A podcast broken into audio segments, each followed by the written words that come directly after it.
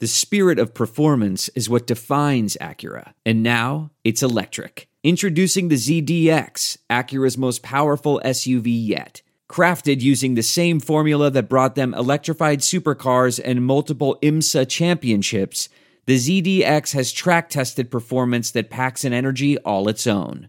Unlock the energy and order yours at Acura.com. I'm Scott Trout, CEO of the domestic litigation firm Cordell and Cordell. We help men deal with the life changes triggered by divorce, such as child custody and property division, among many others. But life changes also occur after divorce. These changes can make parts of your existing court order irrelevant or harder to follow. If you feel a modification to your court orders might be necessary, talk to us at Cordell and Cordell. We're a partner men can count on. Contact CordellCordell.com, 1065 East Hillsdale Boulevard, Suite 310, Foster City, California, 94404. You are listening to the Bird Calls. For more breakdowns on the Pelicans, including interviews with coaches, journalists, and opposing experts, go to iTunes, search the Bird Calls, and subscribe today.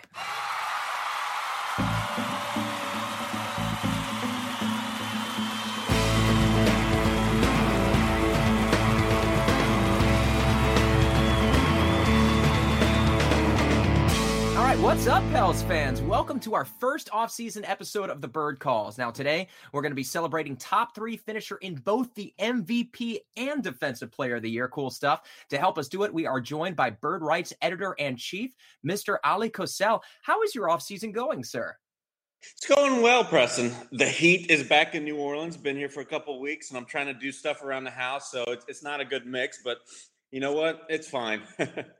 How exciting! What a what a thrilling adventure you're on in your limited time away from the Pelicans. Uh, I just went to New York. I went to New Orleans last week. Hi, this is Scott Trout, CEO of the domestic litigation firm Cordell and Cordell. There are many life changes that can happen after divorce that make it difficult or impossible to uphold requirements of your divorce decree.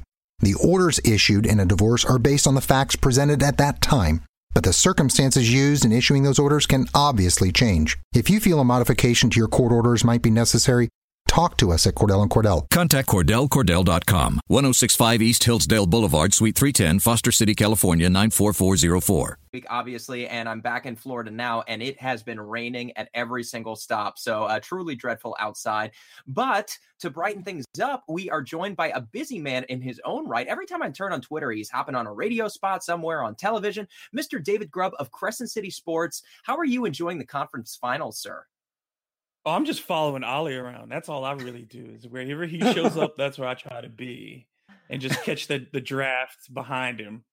Uh, but yeah, it's it's I'm enjoying the conference finals. They've been very interesting, and then of course, you know, the most fun for me is wrapping up another school year with the little one. So she's finishing the fourth grade now, and and so we got three days left of school. So of course, that's my favorite part of the year. Yay! That is truly awesome and terrifying because before you know it, she's yes. going to be a teenager. but that's awesome, man. You're not truly following Ollie around because it sounds like he's got a lot of chores to do and could use a hand. Isn't that right, Ollie? I sure could, Dave. I got some painting to do. Some. that's all right. No, no, I'll pass on that stuff. I, I suddenly lost your location. All right, let's get started. Let's start with Boogie. Uh, first, I'd like to stand on a on a box of soap, as Zach Lowe would call it, for a moment.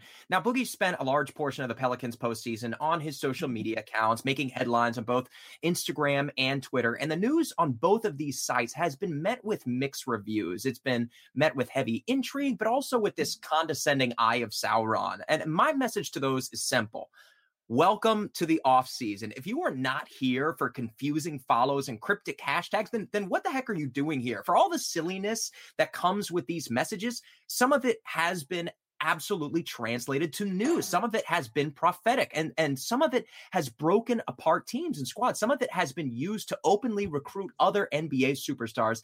And some of it has given us incredible insight into what must be an immense and emotional struggle for a player coming off a trade from a team in Sacramento that he was promised would not be traded under any circumstances just one or two weeks prior to that. Then he was he was paired with a friend, a potential teammate for, for the life of his career, potentially with a general manager who took him under his wing, only to see that career tarnished by a career threatening injury, followed by uncertainty and open speculation by everyone. Ali, obviously, I'm overblowing this and, and, and I'm monologuing at this point, but we've got a troubled superstar who's reaching out through social media right now. And just how important is social media to basketball reporting in 2018? Well, yeah. I mean, if you're a player like DeMarcus who kind of, you know, let's just say I don't want to call him volatile or anything, but he's his, his temperament lends itself to uh, basically saying what's on his mind at any moment. So social media is right there; it's accessible, and uh, you know what? Millions are following him, so they're going to listen. And um, he's going to put some things out there that may, you know, step on a little bit toes, may sound a little, um, I don't know. Like I said, I don't want to get too deep into it, but I think the main thing, Preston, what we want to take out of all of this is uh, I'm hearing your dogs again. that didn't take long. yeah, is um, look, Demarcus Cousins is up for a new contract, and there's no way that he's going to get a max offer. I think from any team out there, and that we're talking, um, you know, thirty million dollars for just next season. So obviously, he's now in a position to where he's trying to, you know, get the next best thing for himself. So he's going to be using social media to his advantage. He's going to bring up Dominique Wilkins he's going to bring up the fact that his rehab's going really well. Um, and and of course, in the land of agents, you're always trying to kind of position yourself, trying to create leverage. So that whole thing of him maybe unfollowing the uh, New Orleans Pelicans and whatever happened with the Lakers, whether he had anything new happen on that front or not, it doesn't really matter. Um, it's just that again, he's going to keep trying to do stuff just to create, you know, that type of leverage when it comes time to negotiate to hopefully have some kind of a better position to land just a few more millions of dollars on his next contract. So, Preston, the social media aspect, people shouldn't look too seriously at it because the player is obviously got some things to say, and uh, he's going to obviously give himself the benefit of doubt, support his cause, have that no doubt um, in his return coming back from this terrible Achilles injury. But again, the biggest thing is going to come during July and uh, when they finally sit down. So everything that happens between now and then is really doesn't matter. It's just kind of fun for the masses. Now, David, uh, first of all, how much stock do you put into all this social media conversation? And more importantly, it seems right now that Boogie is using his platform and his interview with Mark Spears to to kind of generate interest among the market. It, it seems obvious at, at this point that the Pelicans and Boogie, you know, are at a standstill. It's six weeks until uh, anything will will surface and until other teams can can start contacting. So there's there's no one negotiating with uh, Demarcus Cousins right now except for the Pelicans. So it's really hard to get a read on what's going to happen until that point. But in the meantime, with all this this stuff, this this post about Dominique Wilkins, as Ali alluded to, and the article with Mark Spears, just how much interest do you think he can actually generate from other NBA teams by all the the press he's doing at this point? Well, I think the market is going to stay what it is. It just depends on who's willing to step out first um, Cousins, you know, has to do a PR campaign of his own. This is these are two mm-hmm. sides negotiating. So what DeMarcus is doing is trying to up his value potentially with the um, teams that may be interested in him. So of course he's going to say things like, you know, ask anybody in the locker room, I'm good. And I'm not saying that that that those things are not true, but those are things that are not um, going to be challenged in that article. So Mark Spears isn't going to go back and say, well, let me go speak to every individual Pelican and see how they feel about the return of DeMarcus. Because again, none of those players are going to come out publicly and say that they don't. I mean, I think the franchise is going to say up until the moment that they either sign and trade him or they let him walk or they re-sign him, they're going to say we want to sign DeMarcus. That's just how it's going to go from the franchise's perspective. And DeMarcus is going to do two things constantly through this process as well. One, he's going to say how much he wants to return to New Orleans because that's where the money is. And number two, he's going to always say that he's open to other possibilities because he it's a business and he can't seem closed off. So it doesn't really seem like anything novel is being done at this point. It's just two sides playing out their best negotiating hands. All right, Ali. Uh, we do have a couple of quotes from that Mark Spears uh, article on the undefeated. Uh, some of them, like David just uh, mentioned, talking about re signing with New mm-hmm. Orleans, uh, ideal free agency destinations. Before we dive into this, obviously, Mark didn't you know, call up Boogie and ask for this article. Somebody from Boogie's camp reached out, thought it was a good idea to get his side of the story out there. And it specifically coincided with that whole Instagram scandal. Why do you think Boogie requested this article? Obviously, it's it's to talk about his uh, his rehab and and how well it's going. But was was that really necessary? And what benefit do you think comes from this article? Well, this is a standard play, especially for a, uh, a player headed into free agency. Preston, you want to get um, keep your notoriety up, and you want to have your side um, spoken for. As David mentioned perfectly, he is PRing for himself. So news reporters or beat reporters or NBA national writers are all going to want to write about something simply because it's a downtime of the season. Plus, they're going to get some answers that they want. But by doing so, they're obviously then letting that uh, player dictate certain things, say what he wants to get out there. And as we know, with Demarcus, it's simply to point out the fact that his rehab is probably ahead of schedule, that he's had no uh, problems on, on, the area, that he's a great team fit, that he thought that the Pelicans played um, at their best. They were at their peak back in January, right before he went down. So you, you can kind of see the angle here. But again, this is just standard. This is not something unusual that DeMarcus is doing. Preston. So these uh, articles are just an expectation of the offseason that everybody should have, especially like I said, when it comes to free agency. Um, but yeah, let's get into the quotes more because there are some things that we definitely need to touch on because you know the rest of this is just fluff. We don't need to waste everybody's mm-hmm. time on listening to this stuff. All right. Uh, the first two quotes uh, that I wanted to mention Are you open to re signing with New Orleans? Oh, yeah, for sure. This is something David already mentioned. As far as free agency, what do you think the level of interest is with New Orleans on your side and on their side? He said, I know for a fact my teammates want me back there. That's also something David mentioned, something that David didn't mention yet. He said, What's the ideal free agency destination for you? And Demarcus said, Somewhere I'd be appreciated and a contender, a team that's ready to to contend. And the reason that I mention this is because New Orleans wasn't the first name out of his mouth, meaning that he's open to any and all respective teams who just show him appreciation. We know that this is a guy who values loyalty above all else. And the last quote before I turn it over to David Grubb, the one that was most interesting to me out of all of them, the question was, what do current Pelicans teammates Anthony Davis and Rondo say about your impending free agency? And Rondo will be a free agent too. And the first words out of his mouth were, We haven't talked. What does that say to you, David?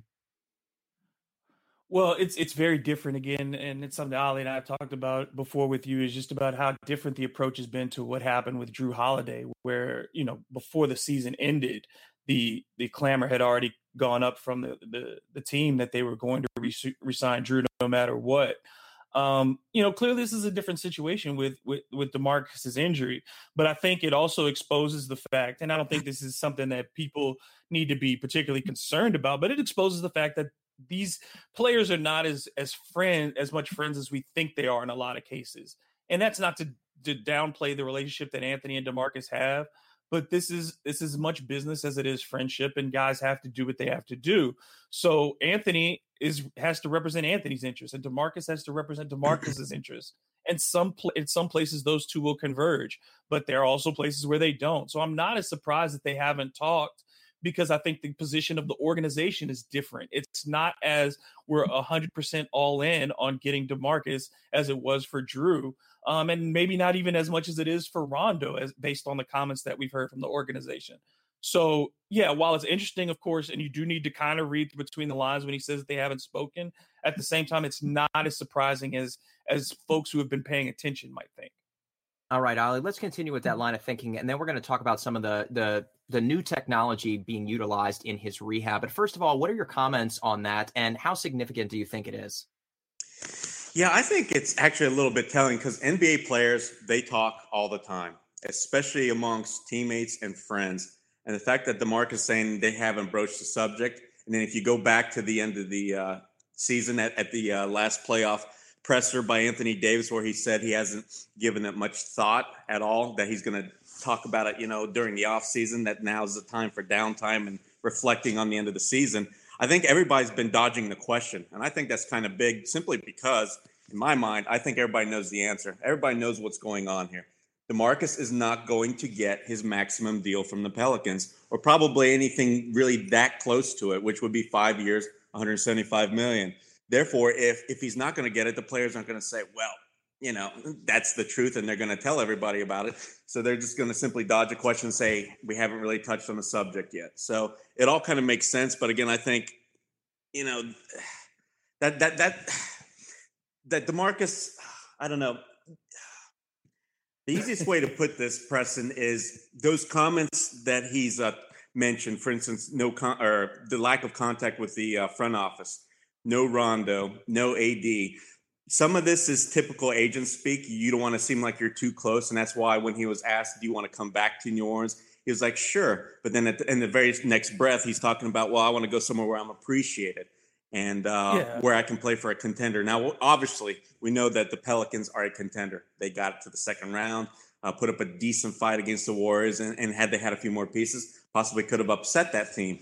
So he, that's not the issue. The issue is this appreciation part, and I think by him saying that, Yeah. it's clear as day that he doesn't feel he's appreciated by New Orleans, and, and all that means is he's not getting that th- thirty point three million guaranteed to him next season or anywhere close to it. So again, th- this is just ne- you know the tactics before getting to the negotiating table, and uh, really the, these comments aren't surprising, but.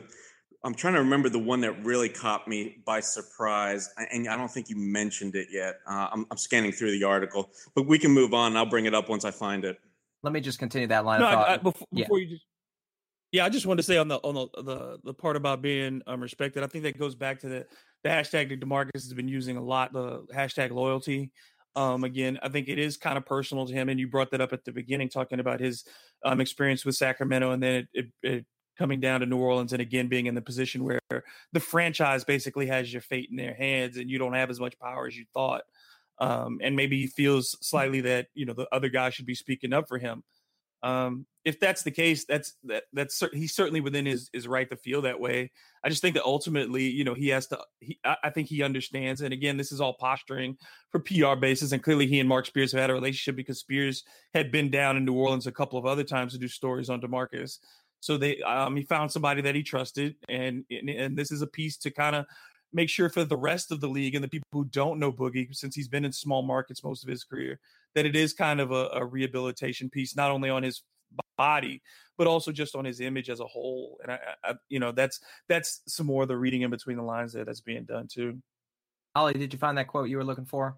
I'm still looking. All right, let me continue uh, with with David, and and I want to touch on something because a, a lot of the conversation out there about Boogie is is like Joshua asked, are the Pelicans going to lowball Boogie, and kind of this sense that maybe the players don't like him enough for max, or maybe he's not going to return from his Achilles. But another thing, that the Pelicans are tight against the cap, and this is something that you had an excellent article. Uh, I want to say on on hoopsrumors.com. I can't remember specifically what it was, but you did a great job of just detailing what kind of cap jail the Pelicans are in. Specifically, they were trying to negotiate out of that team or player option for Nikola Mirotic whenever he was traded. Since it was picked up, that 12.5 million, the Pelicans s- simply don't have the money to offer DeMarcus Cousins a max offer without uh, offsetting the salary somewhere else. So, how much of this is just uh, the precariousness of DeMarcus Cousins' injury, and how much of it is that the Pelicans simply can't afford to pay him this money? Yeah, I mean, we're talking about years of decisions that have led up, led up to this point, making it a lot more difficult to sign um, Demarcus, even if he had been completely healthy.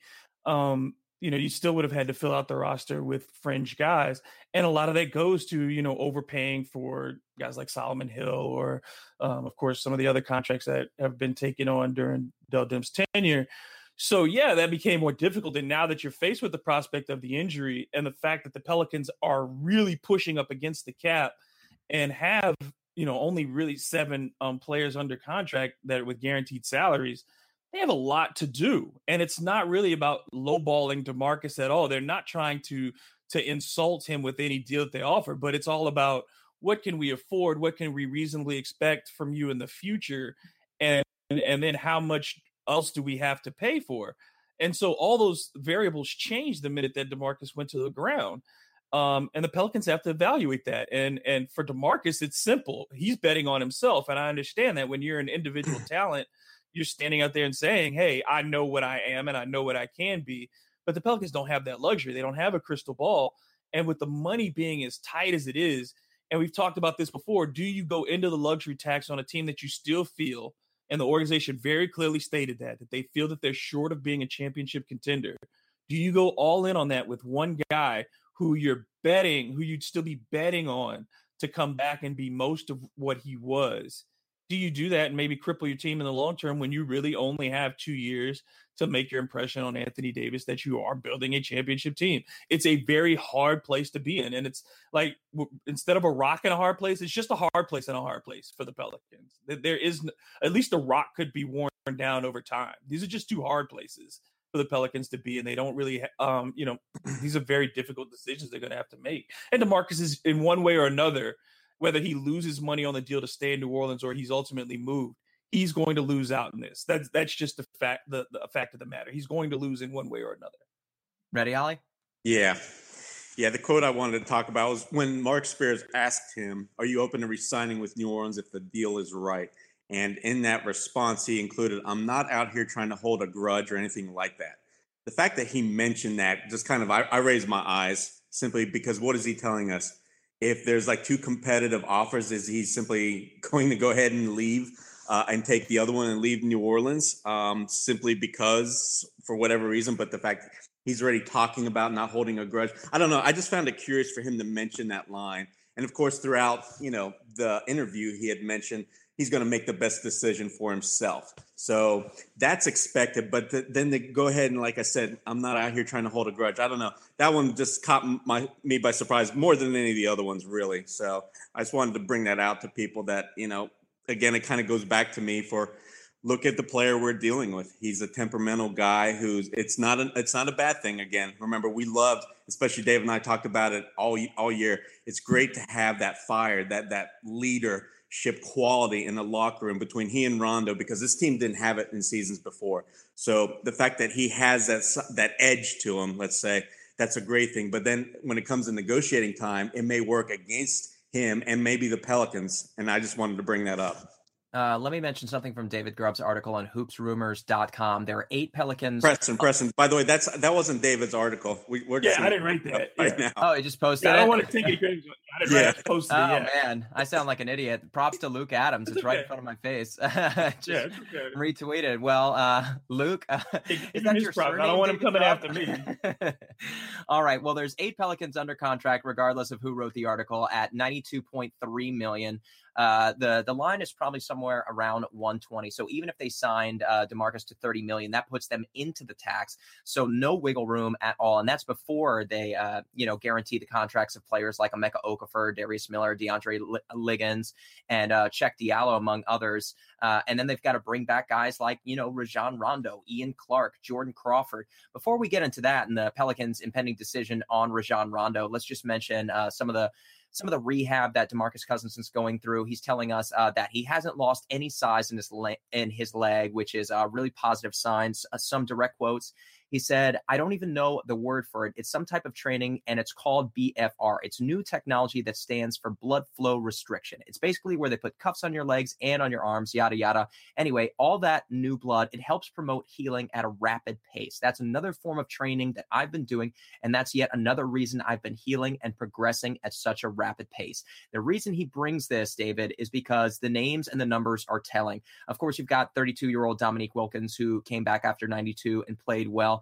But after that, uh, you know, you've got Wes Matthews and Rudy Gay, who have been somewhere around their numbers, but haven't been spectacular and didn't get close to near their all-star level performances and yet they are you know in their early 30s so there was some natural decline bound to happen anyway. And then you've got guys like patrick ewing elgin baylor anderson varejao mehmet okur elton brand guys who were never quite the same again. And uh, seemingly after these injuries couldn't play basketball on an effective level and were soon thereafter after the league. So with all this said demarcus is only i think 28 and this all sounds sorry 27 and this all sounds Go ahead, Ollie. No, no, I just wanted to correct you. It's 27. 27. I'm short. All right, David. Uh, now, what do you think is the possibility of him coming back and being a, a similar version of himself? I mean, similar, sure. I mean, but again, um, you know, I think you probably get first year is going to be less than the second year, and so you're playing really for two years. The first year he's going to be working his way back into shape. And, you know, like Rudy Gay and other guys have said, it's usually that period of the second year is when you start to feel more of yourself. Um, you know, this was a complete rupture, so you know, hopefully that's better news than than having the slight tear and having to rehab around it. Um, I think you get you get a, a facsimile of Demarcus the first year, and is that enough? You know, is that enough for this team to move up from six to three in the West, I don't know um, based on whether or not he's going to accept a new role. Because if you're not getting 100% of the old DeMarcus, you can't expect him to do 100% of old DeMarcus things. There has to be a different role. Um, and, and that becomes the biggest question mark. I don't think you get the same player back in year one, especially. And I don't think you really see him if if he does get close to 100, percent it won't be till the middle part of, of year two and at the earliest. That's what I think. Ollie, I, I want to bring up the playoffs uh, for for a reason, just in regards to centers in today's modern NBA. Uh, obviously, against the Rockets, we saw Rudy Gobert seemingly played off the floor, and we're seeing less and less centers at a high profile top level, making that uh, realm of money since the 2016 uh, CBA agreement that saw so many people like Bismack Biyombo and Hassan Whiteside seemingly being overpaid at this point. Even should Boogie be as effective as he was last season, do you think he can like generate these playoff minutes that Rudy Gobert seemingly can't stay on the floor for? Yeah, I do because the name of the game today is scoring, and Demarcus Cousins is one of the best scorers in the league. Uh, so, despite all his deficiencies with his mobility and, of course, defensively, uh, the fact that he can throw up the points, I think I think that's what matters the most. And so, yeah, Rudy Gobert, Gobert, he, he's pretty pretty much just a roller to the rim. He doesn't even have a reputable jump shot to rely on or anything like that. That's where Cousins can stretch a defense out to the three point line. He can facilitate an offense. Uh, we saw that where he averaged over five assists on the season. So Demarcus, in that respect, is fine. Preston, you can't look at him as a typical big man. You've just got to look at what his skill set is, and that's what NBA players today are usually going to be paid by is what they can do on the court. And like I said, points is it's all about points. And uh, as we saw, the Pelicans were a very high scoring team, despite playing at a slower pace. Um, not that slow, mind you, but they were around what ninth, eighth, ninth, tenth, something like that in pace when Demarcus was healthy. So they were still throwing up that 110, 112 points a night on average. And so that, he'll be fine in that respect. Now, it's all revolves around the health of his Achilles, Preston, and coming back. Uh, even Rudy Gay took kind of a sizable pay cut uh, to go with the Spurs to where I think he signed for around 16, 17 million and only averaged about 8 million per and this is a pretty significant drop considering just a couple of years ago he was making almost like 20 million, I think, with the Kings. So that's what you kind of have to look at, and that's what Demarcus Cousins is obviously facing right now. Is that any team that takes him on obviously knows that next season is going to be kind of a wash. And from the Pelican standpoint, they don't want to go through that. They don't want to pay and hit the luxury tax for a guy that's going to be averaging, say, around 20 minutes a game off the bench. And honestly, I think that is a best case scenario because Rudy Gay, he came back a little bit quicker than most expected, was able to play throughout the entire season. Yet San Antonio had him playing right there around 20, 21, 22 minutes a game. And so you've got to think if he's a best case scenario, then that's what DeMarcus would be playing next season at the most for the Pelicans. And again, is that enough to want to pay a player, say 20 million, tie up the rest of your salary cap, and um, basically build towards the future when even Dell Demps hinted we're trying to build towards a future in the season end presser. Is that building towards a future? I don't know. I don't think it is. All right, David, everybody over the next six weeks is going to be debating between how much the Pelicans should pay Boogie, how much they're able to pay Boogie, and if Boogie should walk, if another team should step up to the plate and offer him the money that uh, he seemingly would deserve uh, prior to January 26. Obviously, we have no indication as to whether he will or will not be ready for training camp. And like Ali said, even 20 minutes a game might be uh, an optimistic uh, prognosis for his 2018-19 season. So, with that being said, should the Pelicans explore a sign and trade, as MC Tuman asks, uh, what what would that entail? How much would the Pelicans have to take back in t- in terms of matching salary? Well, it depends on who your trade partner is. I mean, you know, whatever team is trying to take on DeMarcus obviously is going to have to give up a lot of salary as well. And so the Pelicans are going to want multiple players um, to to get the most dollar uh, bang for the depends a lot on who the partner is or partners. There may have to be a three team deal for it to work. Um, obviously, that's something Dell Demps is exploring because you don't want to lose an asset for nothing. If you do decide you want to part ways with DeMarcus, the best option for both parties uh, for Demarcus to get the most money out of the deal probably is to do a sign and trade. So there's still some leverage on the Pelicans with that side. I think it's it's it's it's probably option number one is let's work out an equitable sign and trade would be the the best thing for both sides. Option number two is that you get a fully fledged, you know, healthy Demarcus, but that's the farthest thing from reality um, based on you know just the past and medical knowledge that we do have is that getting 100% to DeMarcus this year is, is basically impossible. So I think sign and trade is the most viable option. Um, and the teams that you're looking at, the teams that we've talked about, whether it's Washington or Milwaukee or Dallas, whatever, don't have a ton of great assets that the Pelicans can use to get off their books. So you're looking to either take back a starter who costs basically what DeMarcus costs, or two players who can contribute and cost basically what DeMarcus costs, and still you'll be over the cap. There's no way for the Pelicans to really get under the cap unless they give away um, other players and they don't have a lot of great tradable assets as we've discussed. So they're going to take on salary no matter what. But it's just who are you going to take? A guy you're betting on to be healthy, or a couple of guys you believe will be um, solid contributors contributors to you from from game one. Ali, like David just mentioned, all these teams don't have a lot of space uh, other than Dallas Mavericks and Los Angeles Lakers, who are looking to take a deep dive into free agency this year. Dallas also with a top five pick, so they're looking to uh, rearm themselves rather quickly.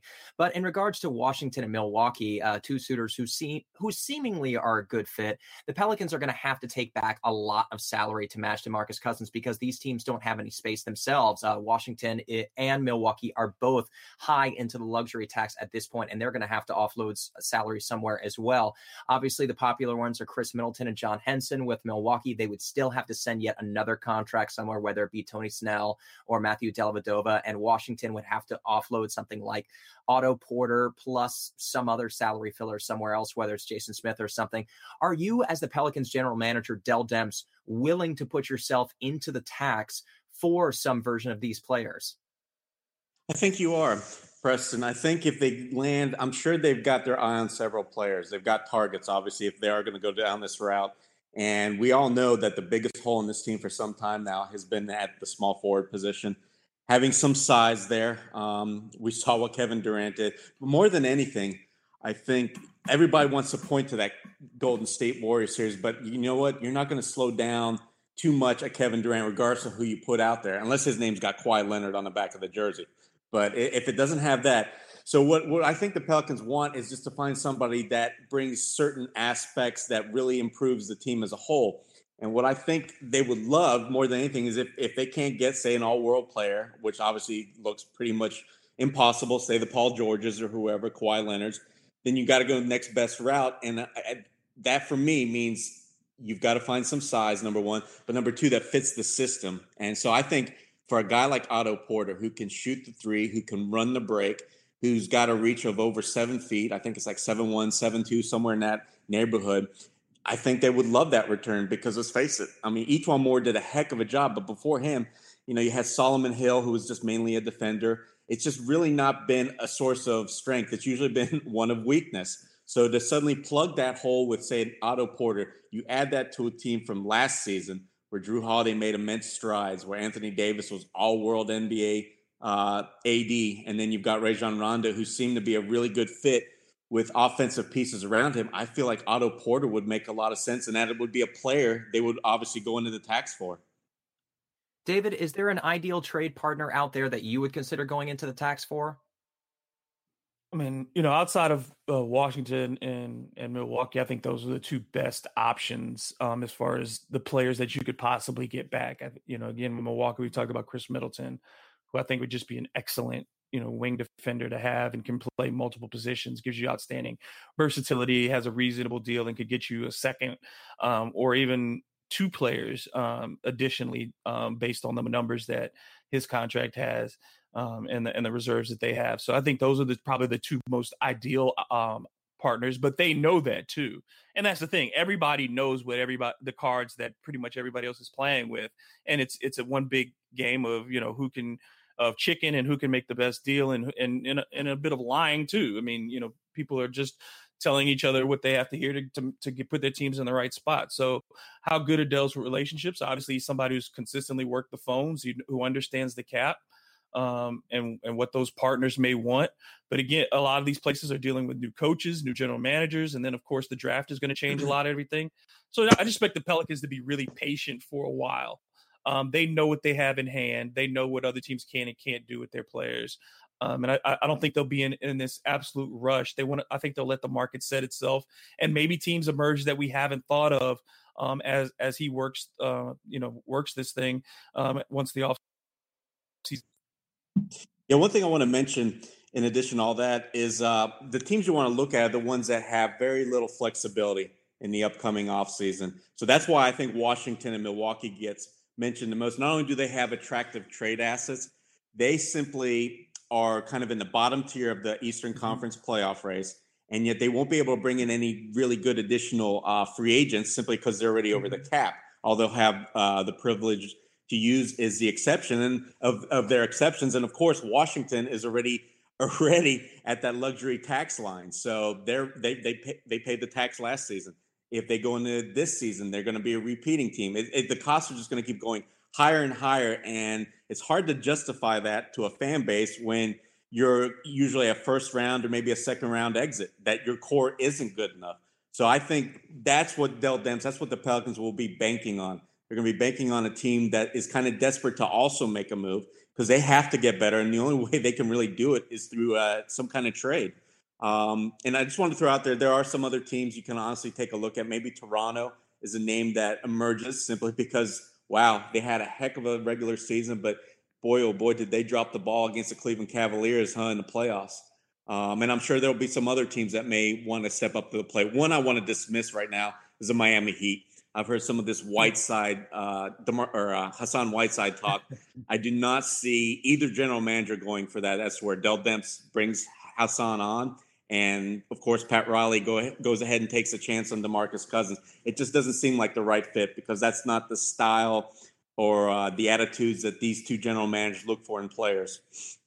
David, we got a question from CB. In the event that Boogie just leaves in free agency, who are some players the Pelicans could target with the leftover cap space? Obviously, the Pelicans are right at that threshold. Explain to him why the Pelicans, if they do want to acquire outside talent, should Boogie walk, why it can only happen through trade. Yeah, because um, you know the Cel- the Pelicans are basically about five million dollars away, you know, from the cap um, of about 100 million, 101, um, depending on what the league's final numbers are. So let's say we know that Rondo is their their priority, um, and so they'll probably use uh, the MLE on him, mid level exception, um, which is another eight million or so dollars if he takes the whole thing. Um, about 8.8. Ali, am I right? 8.8, 8.4? Yeah, 8.6, 8.8 is supposed to be. Um, so so if Rondo takes all of that, you're still already over the cap, and you can only keep going over the cap to resign your own free agents. So that means the Pelicans are put in a position where they'd have to trade off players to get players back, except for their rookies that they have to sign, um, you know, through the draft, which is obviously 51 is a, a pretty low pick. So you, are talking about guys. Um, you know, you look at your your possible trade options, and that's E'Twaun Moore, Solomon Hill. Um, Nikola Mirotic. You know, Darius Miller, Nikola Mirotic. But uh, again, and Mirotic obviously is is a player that they don't want to trade unless there's an amazing deal on the table. Um, but you can't you can't bring in anybody else. There, there, are no name free agents that you're looking at in your price range. You're, you're talking about guys who are taking either your biannual exemption or you know taking veterans minimums and that's not going to be anybody who's going to move the needle for this team. You're looking for starters to get back um, one way or another. Either you're trying to bring a starter back in Cousins, or you're trying to trade for a starter um, in a deal, and uh, they just they just can't do that with the cap space available. Let's uh, move into a question from Alexander Lee. Uh, Grubb gave us uh, a nice uh, transition there. And the question is obviously, Dell Dempson, Alvin Gentry referred to Jrue Holiday and Anthony Davis both as cornerstones. And David just mentioned pretty much everybody else on the Pelicans roster is up for grabs should they get the right return. Alexander's question is Is Jrue really untouchable? Let's say Washington called and offered John Wall or Portland with CJ McCollum. I think that he is untouchable at this point. What say you, Ollie? I'm with you, Preston. I think that he was close to untouchable almost for the Pelicans. Um, I don't want to say as soon as he signed the contract, but once he started playing well, once he started uh, emerging out of his shell, so to speak, offensively, he was always a great defender. They always knew that they wanted him for defensive purposes alone because of his ability, of course, to shut down pretty much any legitimate matchup he faced. But once his uh, offensive game uh, flourished this season. Yeah, I think that's about the time when DeMar- uh, Dell Dem said, no, uh, we're not going to trade him, even for a John Wall, simply because his best fit, obviously, is at the shooting guard. And uh, John Wall would be coming in a point guard, and suddenly the Pelicans not only have to reconfigure everything, I mean, you're not going to bring back Rajon Rondo. You suddenly got a hole at shooting guard. And then, of course, John Wall's got kind of a history with uh, his kind of bad knees as well. You know, he's got more of an injury history, I would say, that you have to be concerned about than, say, a Jrue Holiday. So, yeah, Preston, to me, it's clear as day that I think Jrue Holiday is untouchable player at this point. They've got two of the best, I think. Let's say I called it on Eric Asher's show this past week, two of the top 25 players in the league. And so you're not going to move either one, um, even if it's just maybe for a slightly better name, if you think it's a slight improvement, simply because of the continuity that's been built the pieces really fit. And as Dell Demps mentioned, he made a good point of it, and I'm glad he did. Chemistry. You don't want to disturb this chemistry because let's face it, this team went on a heck of a run to the end of the season. So you want to kind of carry that over into the next season. All right, David. Let's continue and talk about Anthony Davis, obviously the 14th player to qualify in the top three for both MVP and Defensive Player of the Year. Uh, an incredible accomplishment for this young man, given all the adversity that he faced this season. But it's certainly something we all expected. With that being said, talk about the the effect. Uh, you know, in in terms of free agency, what Anthony Davis uh, now on this platform can do as far as recruiting other people. And with this being said, Anthony Davis is not expected to win either award. So is the MVP purely just an offensive award at this point? No, I don't think it is. I think it's political. I mean, it takes time. You know, I mean, we've seen throughout the history of the NBA that it's it's about the moment. It's about the story. Um, it's not just offense. It's it's it, it's about guys being at the right place at the right time historically. Um, you know, this is a league where Shaquille O'Neal has one MVP, and there, you know, there have been many articles written about the legitimacy of that and why he only has one. But to the casual observer, you'd say Shaquille O'Neal only has one MVP, and it would be a very strange thing. Same with a guy like a Kobe Bryant or, um, you know, other players who have none. Uh, so for Anthony Davis at this stage in his career to not have one isn't a crime. Um, I don't think, considering the team success. Um, mm-hmm. Um, clearly, he's worthy of that position. He's worthy to have been an MVP um, based on what this this season was like. But I mean, when you most of your seasons in below 500, it's hard to make a legitimate case. Um, he's in that place. I think in the, amongst players in the league, everyone knows how talented he is. Amongst general managers, everyone knows how talented he is. Amongst people who are hardcore NBA NBA observers and fans, they know how talented Anthony Davis is. I think we were just now starting to see him move into the popular culture a different way to where people who don't know who Anthony Davis is are becoming aware of just how talented he is. Do I think that helps in in recruitment? It doesn't when you don't have any room. Um, it may help uh, you know, people as trade partners say, yeah, I'd want to play with Anthony Davis. He's the kind of player I want to be around. But when you don't have a lot of cap room, it's not going to make guys say, I'm taking a big, huge pay cut to go play with Anthony Davis so I can get him an MVP. That's not going to change anything.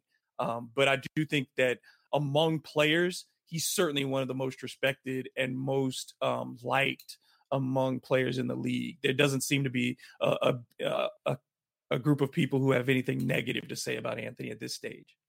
Ali, Chris Paul in 2008 had 22 points, 12 assists, and only two and a half turnovers uh, to go along with pretty stellar defense in, in, the backcourt.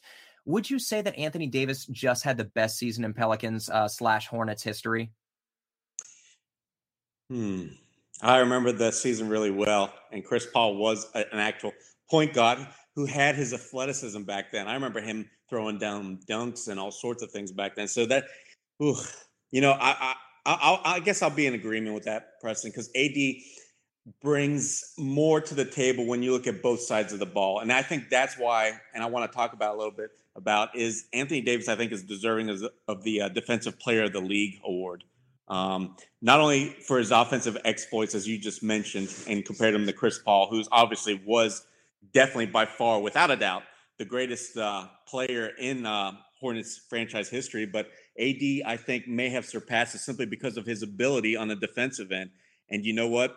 Everybody talks about Rudy Gobert, and uh, even Joel Embiid's gotten some praise as well. But I don't think there's a single player in this league that can do what Anthony Davis does both at the rim and then come out on the perimeter. As we saw in that uh, playoff series, whether you want to pick Portland or Golden State, AD's ability to switch on guards on a perimeter and basically, you know, force them to make a pass or shoot a terrible shot. I mean, it's a given. Damian Lillard couldn't get around AD to save his life. And when he did, he thought he had some space. AD was there to block it with his pterodactyl reach of his arms. So, you know, I think Anthony Davis, yeah, Preston. I mean that that that's a good debate, but you, you got to hand it to him if you look at his whole body of work. and, and that's what I'm doing. And that's why I think, honestly, maybe we should talk about a little bit about it. But he's deserving that Defensive Player of the Year award this season. All right, Grubb. This one's from Solomon. It says, "Do you think the organization consults Anthony Davis about Boogie's free agency?" Um, you know, I think the organization keeps, you know, conversations with him, and I think um, the same that they've done. I don't think this is a new conversation. Like it all of a sudden became the status is. Let, us talk to Anthony now about our situation with Demarcus. I think this started and has been an ongoing conversations. You know, as it is with your star player um, in any organization. Hmm. I think they talk to Anthony regularly. Um, and I think the players talk to management. I think they go to management and, and voice their concerns. It doesn't seem like Dell or um, Alvin are the kinds of guys who don't uh, keep an open communication with their players. Um, about I, I, I think the people need to understand too is that it's not something where they're asking they're going to ask Anthony to sign off on this. Whether it ends up being Demarcus returning or going, yes, of course they want him to be on board with those. But ultimately, Dell's job is to make the best choice for the franchise, and Anthony is a part of that. So we have two different considerations going on. What Anthony may want and he may want Demarcus, he may not. I don't know. I'm not Anthony Davis. I haven't spoken directly to him about this. But Dell's job is different from Anthony's job. And we have to understand that. People need to keep that in mind that Dell is looking at I have to do what's best for the franchise, both in the short term while I'm here, and I'm also a steward of the franchise for years going forward. Um, I work in partnership with the owner. That's a big difference than being an employee in the sense of of what the players are. Uh, so I think yes, they'll they'll continue to to make contact with Anthony, but it's not his decision to make. And it's not going to be on him if it doesn't go the way fans want it. I don't think that the, the franchise would ever put him in a position to say, well, Anthony said, or Anthony didn't want it, or Anthony wanted, and we couldn't, so we had to do this. It'll never be that way, but certainly he'll be in the loop. Ollie, let me follow up on that. If Dell Demps went to Anthony Davis and said, Do you want Boogie back? And Anthony Davis said, Yes, without a doubt, bring him back. Do you think there's any debate as to what would happen? No, I think honestly they would uh, not only just take it up, his words under advisement, but if he's that strong in his position, then I think they would definitely try and make it work. But at the same time, I'm sure that they would maybe try and offer you know other scenarios, another potential avenues for the team to go in. But if he's that adamant, no, Preston, I think honestly you have to assume that the front office would try and make it work. All right, Grubb. Uh, Cousins will be. let me just I just yeah. wanted to say this real quick. I don't think the question would ever be presented to him that way. Exactly. Good point. Yeah, good point. It would never be, do you want Demarcus back? It would always be, here's what we're trying to do that's best for the team. And like like Ollie said, here's option one, option two, option three, because they're not going to come to him with nothing and say it's either this or that. It's going to be these are the things that we can do. Um, this is what's on the table. Here's what you know. I, and and again, I don't think they'll go you can't go in a full detail on what Demarcus is asking for. That's not fair to Demarcus to put that in front of Anthony. But mm-hmm. I think mm-hmm. there will be some shading of scenarios and saying, here's what what we have and here's what we're thinking. We'd like your feedback. That doesn't mean that Anthony ultimately has the final say, but he'll be aware of what's going on. That's my opinion. All right, Ali. Cousins will be back. Ask, what is your ideal off season? And I'll just do mine quickly uh, so that you guys have a have a second to to come up with something. I say bring back Boogie at a one and one uh, for fifty, giving him a slight discount, twenty five million per year, and then obviously you have to count on Frank Jackson, Cheick Diallo progressing, uh, maybe trade E'Twaun Moore for a wing def- uh, defender somewhere like a Jonathan Simmons, offload Alexis Ajinça maybe for that first fifty first overall pick if you can. Uh, Rajon Rondo somewhere below the MLE, like two years, 12. That puts you, I think, at like 115, 116. And then you can bring back Darius Miller, uh, potentially Emeka Okafor. He would bring you to 120. Or if you don't choose to bring back Emeka, then you've got uh, four or at, at least, uh, I guess, the biannual left to try to negotiate with somebody like a Mario Hezonja or Rodney Hood should they want another prove it opportunity. Rodney Hood, obviously disappointing in the playoffs right now. That's the best I can come up with. What about you, Ollie?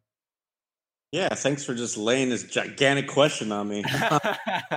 well, let's let's talk about the wish list, and I think the Pelicans need three things. And number one, of course, is a larger uh, scoring, multifaceted, hopefully a two-way player wing at the three.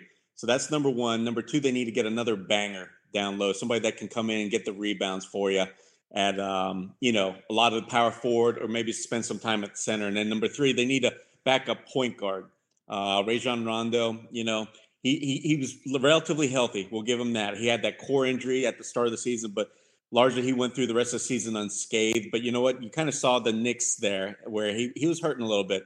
I'd gotten wind where he was dealing with a little bit of tendonitis in his Achilles. He had some ankle sprains. Uh, he had a wrist that bothered him. So you, you kind of need to have a backup. Although Jrue Holiday is very good, let, let's mind you, he can play both positions. The team is better off when Jrue's at the two. So those are the three positions. And as you mentioned, now as for the players, um, you know, I just have a difficult time thinking that the future is with DeMarcus Cousins. I mean, I love the guy. I like. I feel like there's a chance for that do it big to be special, really special, be different enough to where they could make a difference. But I'm just not certain DeMarcus Cousins would make it work 100% of the time. We saw too many instances of him taking plays off, uh, where it was more about him on the court than it was the Pelicans, and and that's just a problem. You just can't have that at all.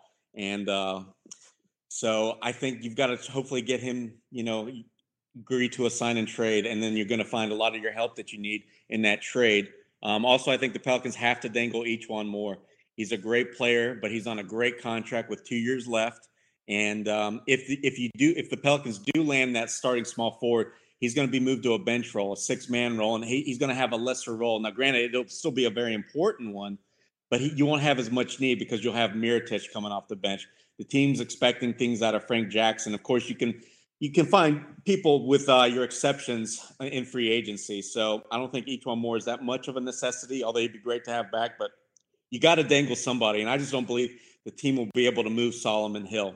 So um, let me see. What else am I missing? Yeah, you hoping that Alexis Ajinça gets moved, maybe for some kind of small second round pick, or maybe we can even send one out just to get his five point whatever million off the books, just to create that additional cap space that the Pelicans are going to need. They're going to need to go through a similar offseason they did last season. Once they knew Jrue Holiday was coming back, they had to cut some serious corners. You know, that's why Dante Cunningham was held out for so long because he had wanted more money. He even de- declined his player option, but then he was brought back on an even lesser deal simply because the Pelicans honestly didn't have any more money to give out.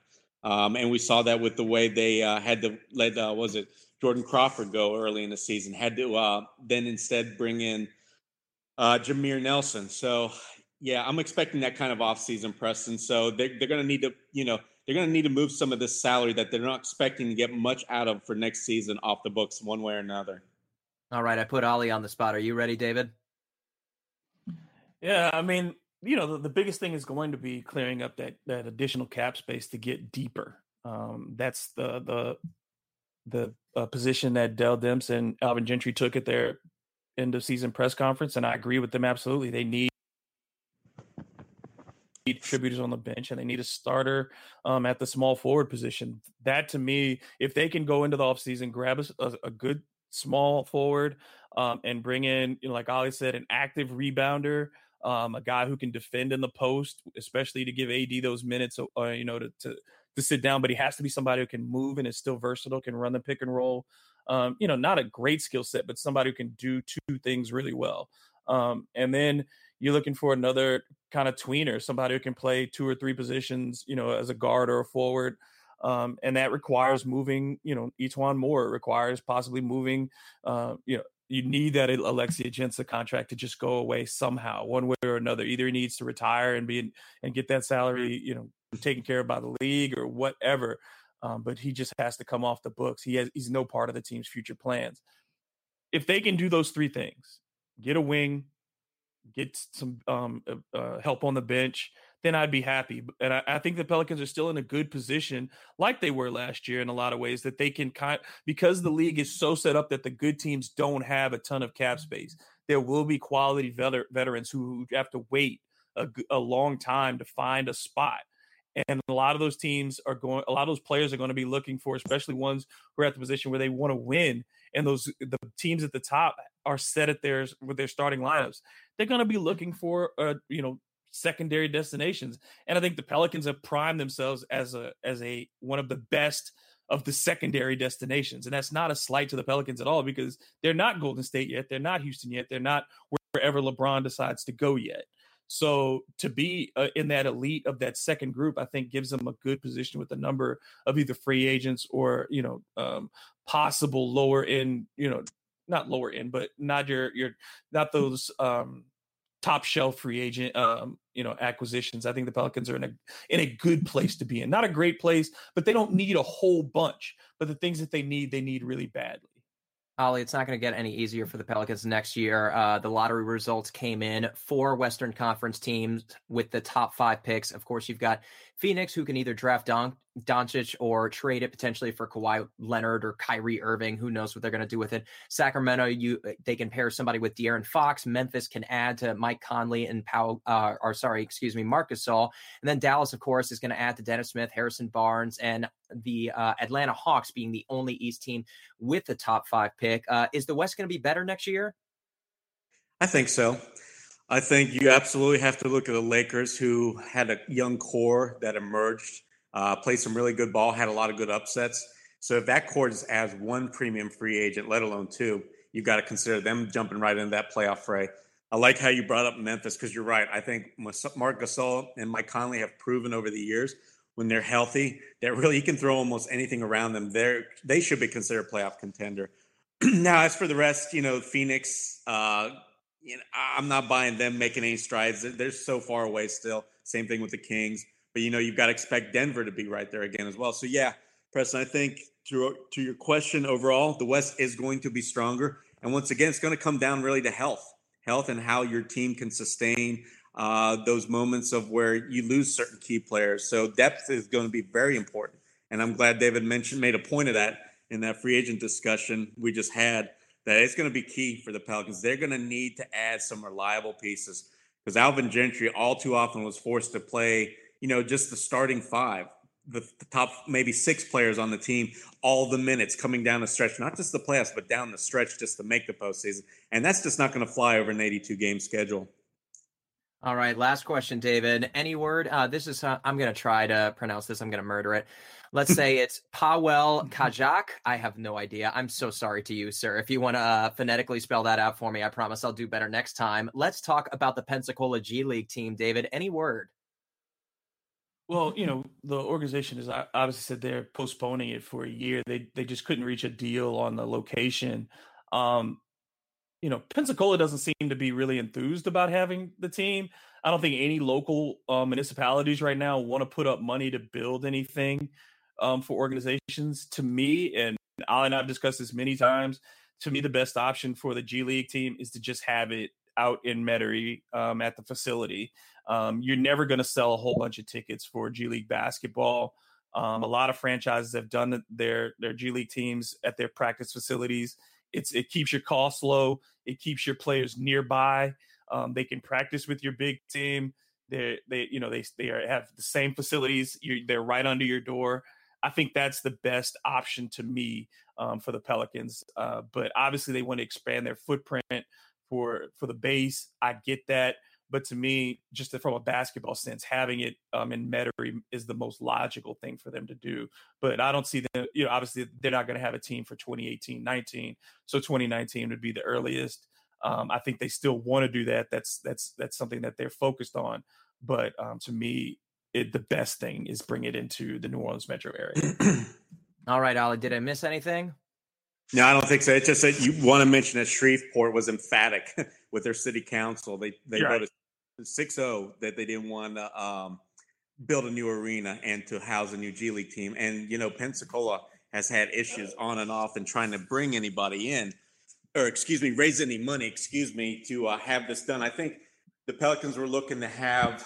I think there's a minimum of about 2.5 million that needs to be spent in uh, refurbishing an arena. And over there, I think I'd read their particular one would need about 10 million in renovations. But again, nobody wants to pony up. So Pelicans are kind of back to square one, but I think what you're going to look at now is I think they've got kind of backup plans. Um, and I'm assuming it's going to be here somewhere close, like David just alluded to. But I wouldn't rule out either Baton Rouge or St. Tammany because they were originally part of the six. So I could see either one of them getting back and back into the game, basically, and the Pelicans kind of going that route. You know, just have the G League team be somewhere closer.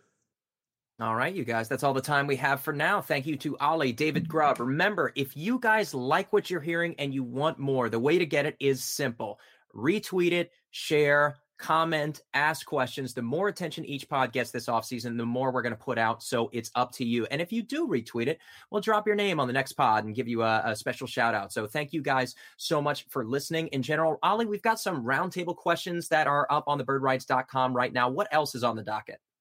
Yeah, we're going to have uh, four more this for um, this upcoming week. And then we're also going to start touching on some player uh, reviews, um, getting in some free agent talk um, you know, trade possibilities. You know, this is the fun part of the offseason where you get to dream and dream big. So we're going to kind of have a few good pieces, and we're going to expect Kevin to put out a few because he's the guy, man. He's the man who loves to make all these weird trade scenarios, and somehow they make sense. So we're looking forward to that as well. Definitely. Unfortunately, he's busy right now on a West Coast road trip right now. So hope he's enjoying his vacation. David, what about you, sir? Anything you'd like to plug?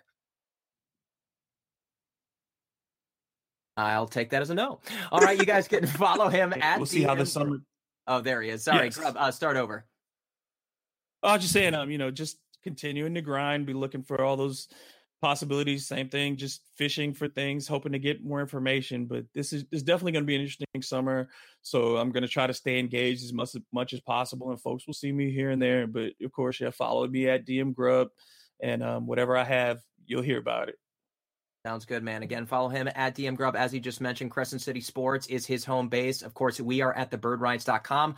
At Oleh Kosel is the editor in chief. I'm Preston Ellis. Thank you guys for tuning in. Again, retweet, share, subscribe, and we'll be coming back to you guys all off season. Let's go, pals.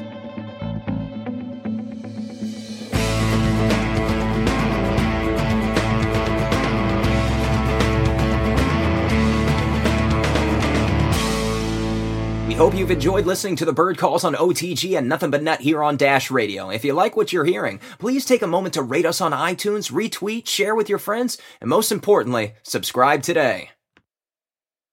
And now, a thought from Geico Motorcycle. It took 15 minutes to take a spirit animal quiz online. Please be the cheetah. Please be the cheetah. And learn your animal isn't the cheetah, but the far less appealing blobfish. Oh, come on. To add insult to injury, you could have used those 15 blobfish minutes to switch your motorcycle insurance to Geico. Geico. 15 minutes could save you 15% or more on motorcycle insurance. I can't believe it. That Gerald is presenting the quarterly budget report with finger puppets? Look, here comes a 1.7% decrease in fixed overhead. Hello, everybody. No, I can't believe how easy it was to save hundreds of dollars on my car insurance with Geico. Who are you? The projected increase in organic Q3 revenue. Hooray! Believe it, Geico could save you 15% or more on car insurance. Look around. You can find cars like these on AutoTrader, like that car riding your tail. Or if you're tailgating right now, all those cars doubling as kitchens and living rooms are on AutoTrader too. Are you working out and listening to this ad at the same time? Well, multitasking pro, cars like the ones in the gym parking lot are for sale on AutoTrader. New cars, used cars, electric cars, maybe even flying cars. Okay, no flying cars, but as soon as they get invented, they'll be on AutoTrader. Just you wait. AutoTrader.